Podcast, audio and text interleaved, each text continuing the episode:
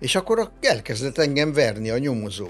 Taknyom nyálam a véremmel összefolyt, mert ugye elrett az orrom vére, meg minden is. Közben Ugyanez a diszkrepancia, ez a skizofrén állapot. Kinézek az ablakon, miközben ez ver azzal a húsos tenyerével, és látom a szomszéd ház ilyen U alakú átriumos négyemeletes udvarát a függőfolyosókkal, és az egyik ötödik emeleti függőfolyosóról egy asszony leszól a földszintre. Tehát volt egy ezen kívüli normális élet, amely azzal párhuzamosan játszódott, hogy én egy teljesen abnormális, lehetetlen, infernális állapotba kerültem. 1944-ben 8 éves volt Ungvári Rudolf, és ebből az évből származnak az Eszmélésem története című kötet első elbeszélt emlékei.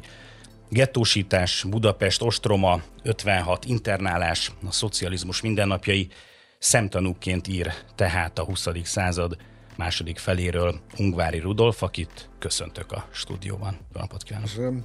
Hogy hívják azt a betűtípust? Persze utána nézhettem volna, amivel a nácik a propaganda plakátjaikra írtak, mert hogy ugyanolyan betűtípussal írja az első oldalon, hát nem is minek, bevezető mondat, motto, mondjuk Igen. mottónak nem, nem tudom, hogy lehet-e hívni. Egy Göbbels idézettel kezd ugyanis a könyvet. A győzelem karnyújtásnyi közelségben van, csak meg kell ragadni, de sürget az idő. Hát ez, ez, mikor én ezt először 1946-ban olvastam, apám kisiparos volt, és törvénytisztelő, piszkosul törvénytisztelő. A kommunisták törvényeit is tisztelte. Én egyáltalán nem. Én úgy éreztem, hogy egy kommunista rendszerben bármilyen törvényt, ami nem más emberek ellen irányul, áthághatok. Szóval nekem ilyen problémám nem volt, de apám egy egyszerű, majd hogy nem együgyű ember volt, de nem volt hülye. És előírták neki, hogy üzemi könyvtárat kell létrehozni, mert azért a kommunista rendszer ettől a maitól és a fasisztoid rendszerektől abban különbözik, hogy tisztelte az észt és az értelmet hiszen éppen az ész kísértése következtében képzelte el, hogy meg kell szüntetni a kapitalizmust. Tehát tulajdonképpen a gazdasági ösztönvilágot. Hát micsoda hülyeség. És akkor előírták az üzemi könyvtárat, és a apám hát teljesen tisztában volt vele, hogy az ő munkásai ilyet nem olvasnak, hát remeknél, remekebb könyvek voltak, csak csupa olyan, ami az én szüleim könyvtárából akkor hiányzott, mert ezek többnyire baloldali haladó szerzők művei voltak, és közöttük volt egy orosz-szovjet szatirikus rajzolónak, a kötete Boris Jefimovnak, aki ilyen illusztratív vicceket írt le, és az egyikben Goebbels ordít, hogy most, hogy a győzelem órája késik, nagy kérdőjel áll előttünk.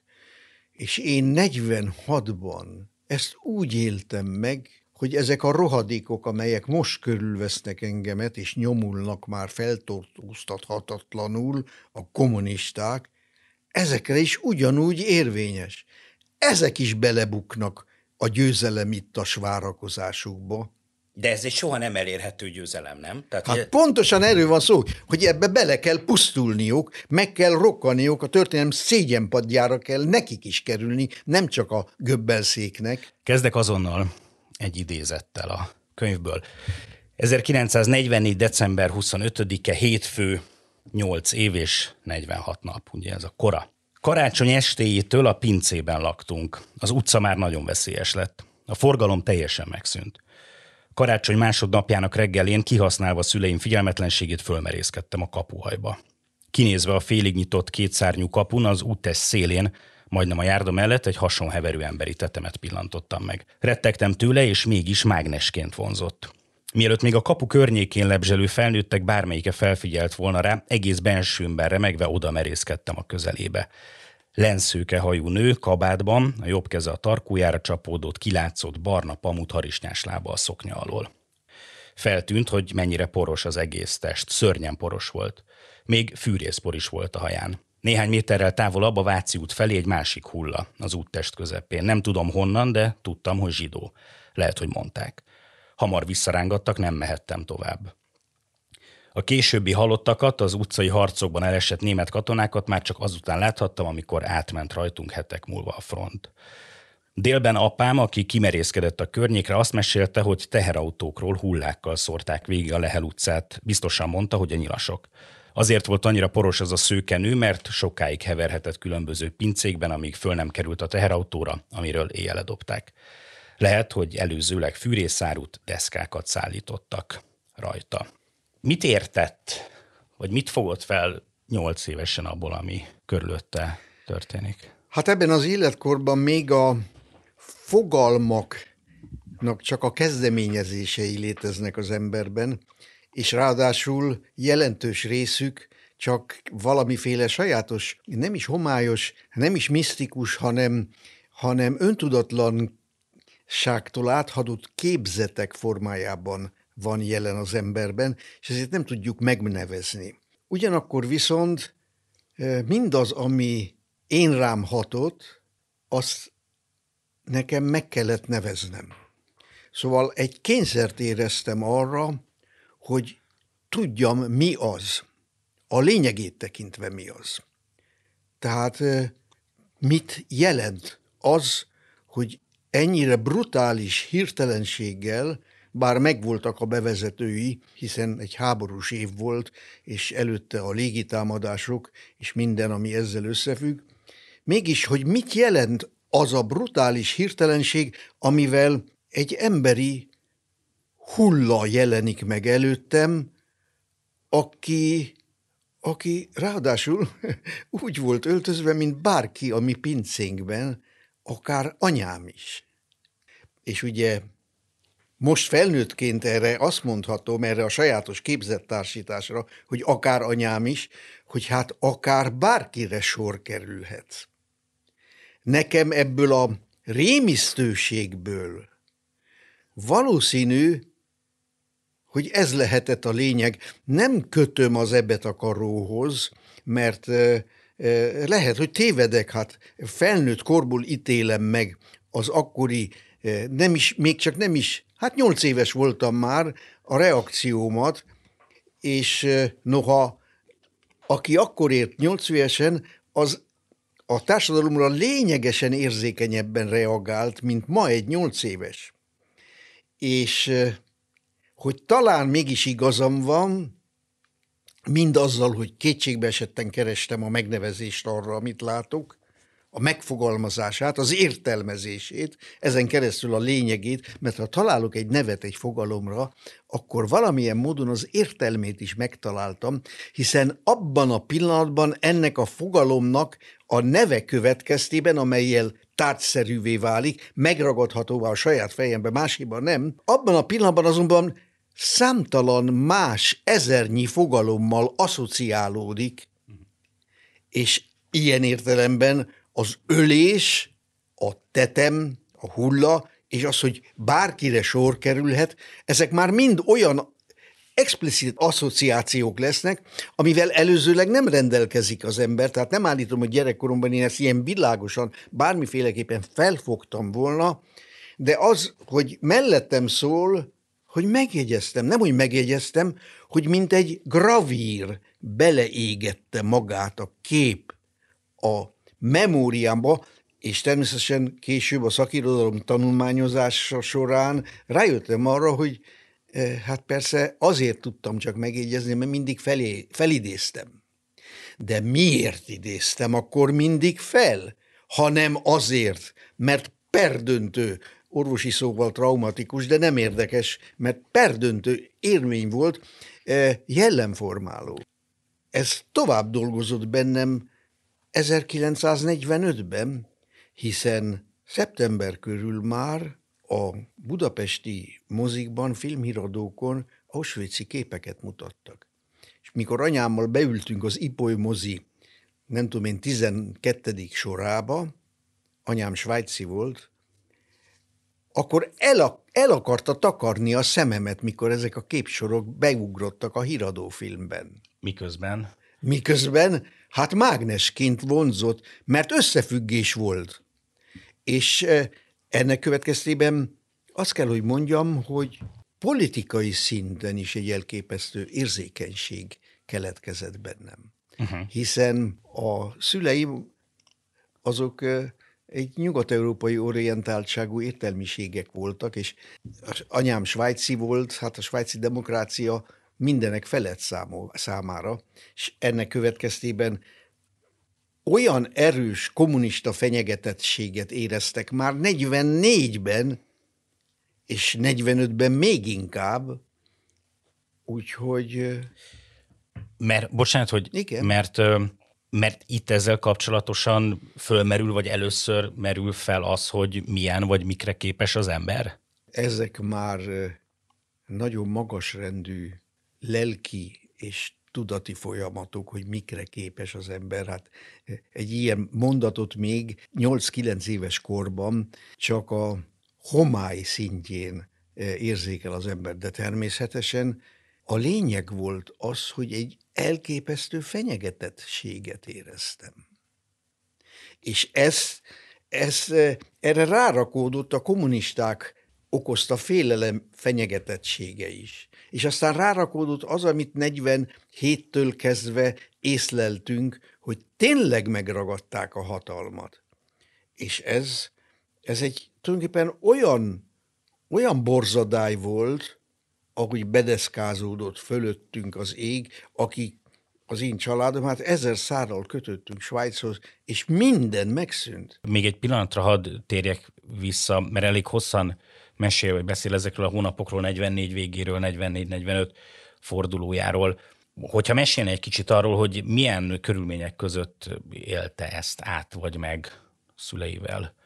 Illetve mindenkivel, aki a környezetében hát volt. apám egy képészmérnök volt, az egykori Lehel hűtőgépgyár elődjében volt főmérnök, és otthon kizárólag németül beszéltünk. Én nekem német volt az anyanyelvem, és a testvéremmel együtt egy nagyon védett értelmiségi, polgári kereten belül léteztünk, amely egyfajta sejtelem nélküli derűvel és biztonsági érzettel gondolta élni az életét, amelyen tulajdonképpen még, és ez a döbbenetes, még a 44-es bombázások sem változtattak, holott, mivel hát racionálisan számítottak, tehát 43-ban már kiköltöztek Pilisboros Jenőre a bombázások elől, hát már olyan értelemben, hogy ott béreltek lakást, megmaradt a pesti lakás, és apám, akinek dolgoznia kellett, Pesten volt, de készültek valamire, ennek ellenére egy eléggé... Mi nem mentek el az országból?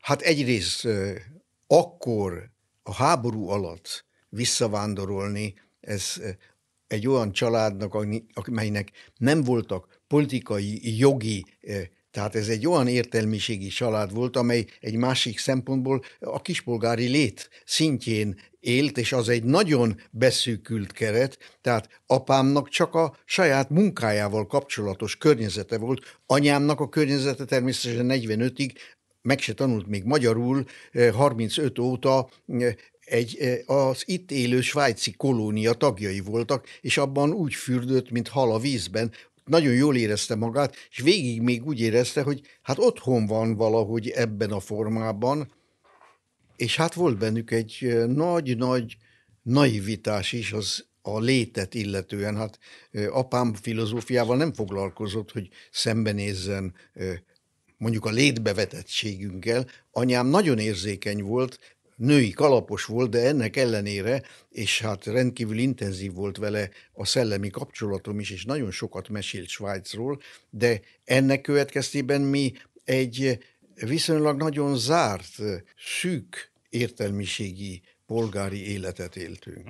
Megkísérelnék egy szerintem, vagy merem azt mondani, hogy egy erős gondolatot előveszek, és legfeljebb azt mondja, hogy, hogy nincsen igazam három rövid idézetet vennék elő. Amikor vége van a háborúnak, és visszatér zsidó barátja, Miklós, és az ő családja a gettóból, és ezt írja, hogy A szüleim hónapokkal korábban nagy kartondobozokban vékony megszárított kenyérszeleteket raktak el, a pincében hetekig ezen éltünk. Vízbe mártva anyám vékonyan megkente valami kevés lekvárral. Éppen majd szóltam, amikor alattam a harmadikon megérkeztek Miklósék. Láttam, hogy a lépcsőház felől végjönnek a lakásuk felé. Akkor érkeztek meg a gettóból. Miklós mamája felnézett és meglátott, felszólt. Látom, nektek kenyeretek is van. Félelem és szégyen fogott el. Tehetetlenek éreztem magam, amiért semmit sem vagyok képes elmagyarázni. Ez az egyik olyan pont, amit ki szerettem volna emelni, ahol azt érzem, hogy mint hogyha önnek lelkiismeret furdalása lenne valami miatt, amihez egyébként értelemszerűen és nyilvánvalóan nincsen köze, és aztán van egy másik történet egy picit később, amikor arról mesél budai szállodák kapcsán, hogy ott német katonákkal szóba elegyedik, SS tiszteket lát, sőt, talán még délcegnek és fesnek is látja őket ennyi idősen, és aztán szintén a, a végén, a leírás végén az az érzésem, mint hogyha lelkiismeret furdalása lenne utólag emiatt, és a harmadik ugyanilyen pont, amikor van egy külön fejezet, az már 1956, amikor végignéz egy lincselést, és azt mondja, hogy de hát nem is lenne szabad itt lennem, és még el sem kezdődik, de már, mintha szégyenérzete vagy lelkiismeret furdalása lenne. Szóval, mint hogyha végighúzódna az egészen egy lelkiismeret furdalás. Hát köszönöm, hogy ilyen mértékű empátiát, empátiával ö, olvasta ezeket a sorokat, mert ez az egyik leglényegesebb momentum, hogy a, az a morális törvény, amit a szaknyelven felettes énnek neveznek, az olyan különállóan, számomra érzékelhetően működött, hogy én már azért szégyeltem magam, hogy vagyok. És szerencsére nem voltam túlérzékeny, volt lelki erő bennem, hogy ezt a adottságomat éppen túléljem, ez egy borzasztó veszélyes adottság, hát ebbe bele lehet rokkanni, én azonban élményként éltem meg, hogy így élem meg. Ugyanis valami olyasmit éreztem, hogy ezáltal tudok többet. Azáltal tudok többet, hogy szégyent éreztem. És nagyon nehezen tudom pontosan megmagyarázni, hogy mikor a Miklós barátomnak az anyja fölszólt, akkor én tulajdonképpen azért éreztem szégyent, amit velük elkövettek, mert én 1945. január kb. 21-én, amikor visszaérkeztek, akkor emiatt szégyeltem, már más miatt nem szégyelhettem magam, viszont ez egy olyan öntudatlan adottságom volt, amelyet én tovább nem tudok magyarázni. Ez egy olyan volt, mint egy titok mint ahogy az ember lelke is egy titok, és, és én tulajdonképpen ennek a titoknak nagyon hálás vagyok, mert hihetetlenül kalandossá és érdekessé teszi a létemet, hiszen állandóan rá kell jönnöm valamire. Most akkor a kortól függetlenül, most 44-45-ről vagy 56-ról, hogy melyik korszakról beszélünk, hogy ehhez kapcsolódik olyan érzés is önben, hogy valamit máshogy kellett volna csinálni? Én nagyon sokat álmodozom. A leglehetetlenebb dolgokról is itt szégyelném most ezt elmondani, mert olyan abszurd, ezzel nem hozakodhatok itt elő, de az álmodozásommal jóvá teszem, amire nem voltam képes. És ilyen értelemben le is vezettem. Nekem az egy eszköz volt arra, hogy kibírjam, hogy például nem mentem el ebből az országból, és emiatt mégse essem kétségbe, és ne legyek öngyilkos. Mert különben ezt épp észsel elviselni, hogy ennyire gyengének bizonyultam, és nem voltam képes elmenni.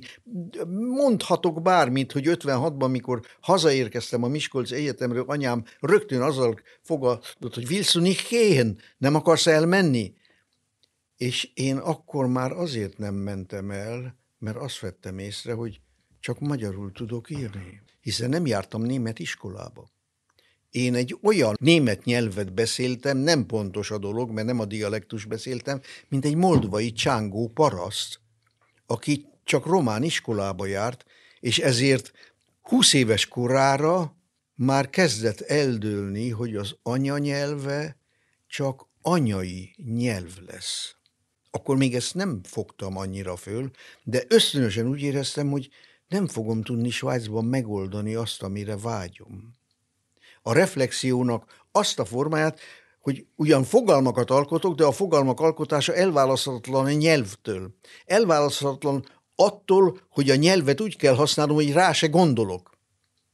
És ugyan nagyon sokáig, ameddig anyám élt, mivel állandóan vele beszélgettem 89-ig, addig a német nyelvre se gondoltam rá, mint izé, de, de már akkor tapasztaltam magamon, hogy a német nyelv kezd bennem megváltozni, az ösztönös öntudatlansága eltűnik, mára teljesen eltűnt, és ezért csak az álmodozással tudtam kiegyenlíteni azt, hogy hát ennyire hülye voltam. Akkor ez egyértelműen ki tudja jelenteni, hogy ezt bánja, hogy nem ment el. Hát bánhatnám, de hát eszem ágába sincs bánni, hiszen nagyon jól érzem magam a bőrömben, amit ö, ö, szeretteim ö, bosszantására úgy mondom, hogy mindig édes marad a nyál a számban. Hiszen hiszen az élet minden körülmények között valami csodálatos ajándék, a haláltól úgy félek, mint tűztől, hogy én megszűnök, és hát ezért a bánás az pusztán egy intellektuális mondatalkotási művelet számomra. Nincs.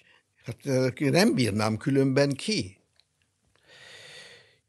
56 után ír is erről a könyvben le is tartóztatják, illetve internálótáborba viszik. 56 kapcsán két dolgot hadd kérdezek, és lehet, hogy a, vagy az első az egy kérés, és lehet, hogy erős lesz. Én ennyire, aztán persze lehet, hogy csak az én uh, irodalmi ismereteim szegényesek, de hogy nagyon részletes és, uh, és erős volt, ahogy uh, a lincselésről írt.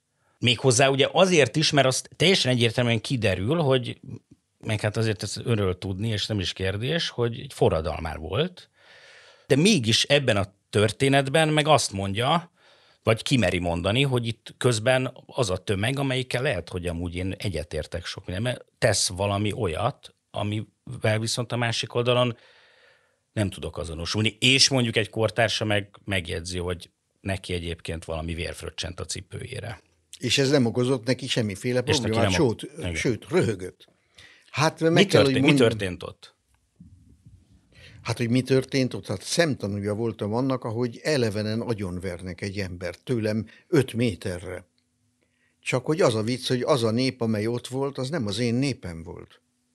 Azokhoz nekem semmi közöm ezek ugyan magyarul beszéltek, de hát ezek már akkor idegenek voltak, amikor Miskolcra kerültem egy vidéki egyetemre, és annak az egyetemnek a hallgatóinak a zöme a környékről származó munkások és parasztok gyerekei voltak. Én nekem ezekkel azért volt kapcsolatom, mert tudtam, hogy teljesítenem kell, hogy kapcsolatom legyen. Ha már itt élek, ha már ezen az egyetemen tanulhatok csak, mert máshova nem vettek föl, és akkor ez egy ugyanolyan elhatározás volt, mint az a tudásom, hogy azért vagyok jó, mert jónak kell lenni. Tehát a létfenntartás érdekében megint csak kiegyeztem azzal, hogy én ilyen környezetbe kell, hogy éljek, de hát borzattam tőlük, és az, amit én 56-ban csináltam, annak ehhez semmi köze nem volt. Én, én a társadalmi az erőszakos társadalmi megváltás és jobbatakarás ellen lázadtam, 56 nekem a lehetőség volt, hogy ezzel ellen fellázadjak, ne akarjanak engem jobbá tenni, én majd gondoskodom róla. Úgy is tudom, hogy minden okom megvan rá, hát bűnös vagyok, és akkor ezek jönnek azzal, hogy egy olyan társadalom, amelyben minden tökéletes lesz. Hát ennél gyalázatosabbat, eh, atrocitás volt ellenem. Hát kétségbe vonták, hogy én képes vagyok arra, hogy annak ellenére jó legyek, hogy nem vagyok igazán jó. Hát egy állat vagyok valahol a mélyben, és, és ezért én a kommunista ellenességem az egy primitív szó, nem használom, és nem is általában mindig csak ilyen baloldali körökben mondják, az egy elvi kérdés volt. Nem elvi volt persze, mert ezt a szót nem mondanám, hogy azt a szót sem mondom, hogy humanizmus, mert azt is kisajátították, és azt a szót sem mondanám, hogy antifasizmus. Én fasiszta ellenes vagyok, és az ember csodálatosnak tartom, mindennel együtt, a borzadájával együtt, de hát nem éreztem azt, hogy bárkinek joga lenne a társadalmat jobbá tenni, vagy megváltani, hiszen nem tudhatja, hogy mi az igazán jó. És a 56-ban, vagy illetve bocsánat, 56 után, hogy miért tartóztatják le, és aztán miért kerül internálótáborba? Tehát mi a bűne? Konkrétan? Igen. Hát a nulla.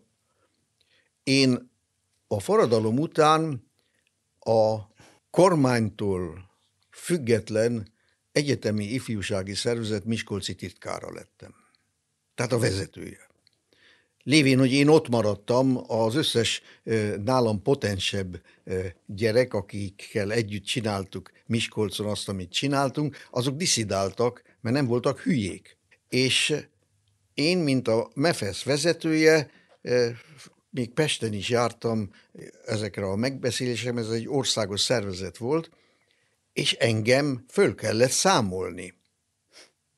Tehát meg kellett szüntetni azt, hogy én legyek a vezetője, és ezért le kellett tartóztatni. És ehhez kerestek valamilyen mondva csinált ö, hülyeséget, amit én biztos másképp mondtam. Azt mondták, hogy mivel az egyetemen kitűzték a vörös zászlót, mire mindenki fellázadt, hogy ne tűzzenek ki pár zászlót az egyetemre is, vörös rongyokat, meg vörös éjjeli edényt, meg havi rongyot raktak ki az ablakokba tiltakozásul, mire rögtön kijött a karhatalom, remek alkalom, és akkor én ott a párbizottsággal vitatkozva eh, azt mondhattam, hogy eh, Hát ez olyan provokáció, mint hogyha a nyilas keresztes zárszót tűznék ki. Én idióta. Még azt hittem, hogy ilyet mondhatok a kommunista párttal kapcsolatban összehasonlításul. Ez egy vádpont volt, hogy én a nyilas zászlót akartam kitűzni, a párbizottság így fordította le, akartam kitűzni az egyetemre. A másik vádpont ugyanilyen, hát tipikus koncepciós peres vádpont, az volt, hogy azt mondtam, a mukkot nem március 15-én, tehát a márciusban újra kezdjük a forradalmat, kell csinálni, mert az mindenki tudja, hanem máskor. Nem ezt mondtam, hanem azt mondtam, hogy tiszta hülyeség kitűzni, hogy mikor fogunk valami ilyesmit csinálni, hiszen akkor arra felkészülhetnek. Tehát az egésznek semmi értelme volt, a muknak sem, az volt a véleményem. Ezt úgy fordították le, hogy én más időpontban akarom kitűzetni. És ezért, mivel én igen két ilyen hülyeséget úgy éreztem, hát ezt nem valhatom be, elkezdtek verni. Előzőleg a letartóztatáskor is úgy vertek, mint szódás a lovát a gumibotokban, órákon keresztül, ahogy vártuk a kihallgatásunkat, a rendőrségi folyosók fala előtt állva, hátratett kézzel, és ö, azzal szórakoztak a munkásőrök, hogy pufajkásoknak nevezték őket, hogy sorra hány emberre bírnak ráhúzni gumibottal a hátára, hogy a tizediknél dőlnek ki, mert ugye jó nagy ütéseket kellett tenni, és ezek fárasztók voltak, és ezzel szórakoztak. És akkor elkezdett engem verni a nyomozó. Taknyom nyálam a véremmel összefolyt, mert ugye elrett az orrom vére, meg minden is. Közben ugyanez a diszkrepancia, ez a skizofrén állapot. Kinézek az ablakon, miközben ez ver azzal a húsos tenyerével, és látom a szomszéd ház ilyen ú alakú átriumos négyemeletes udvarát a függőfolyosókkal, és az egyik ötödik emeleti függőfolyosóról egy asszony leszól a földszintre. Tehát volt egy ezen kívüli normális élet, amely azzal párhuzamosan játszódott, hogy én egy teljesen abnormális, lehetetlen, infernális állapotba kerültem. És utána még bevágtak, ezt én nem fogadtam el, bevágtak a kistarcsai internáló táborba. És ez mennyi, mennyi ideig volt? Nem voltam sokat, három hónapot voltam csak.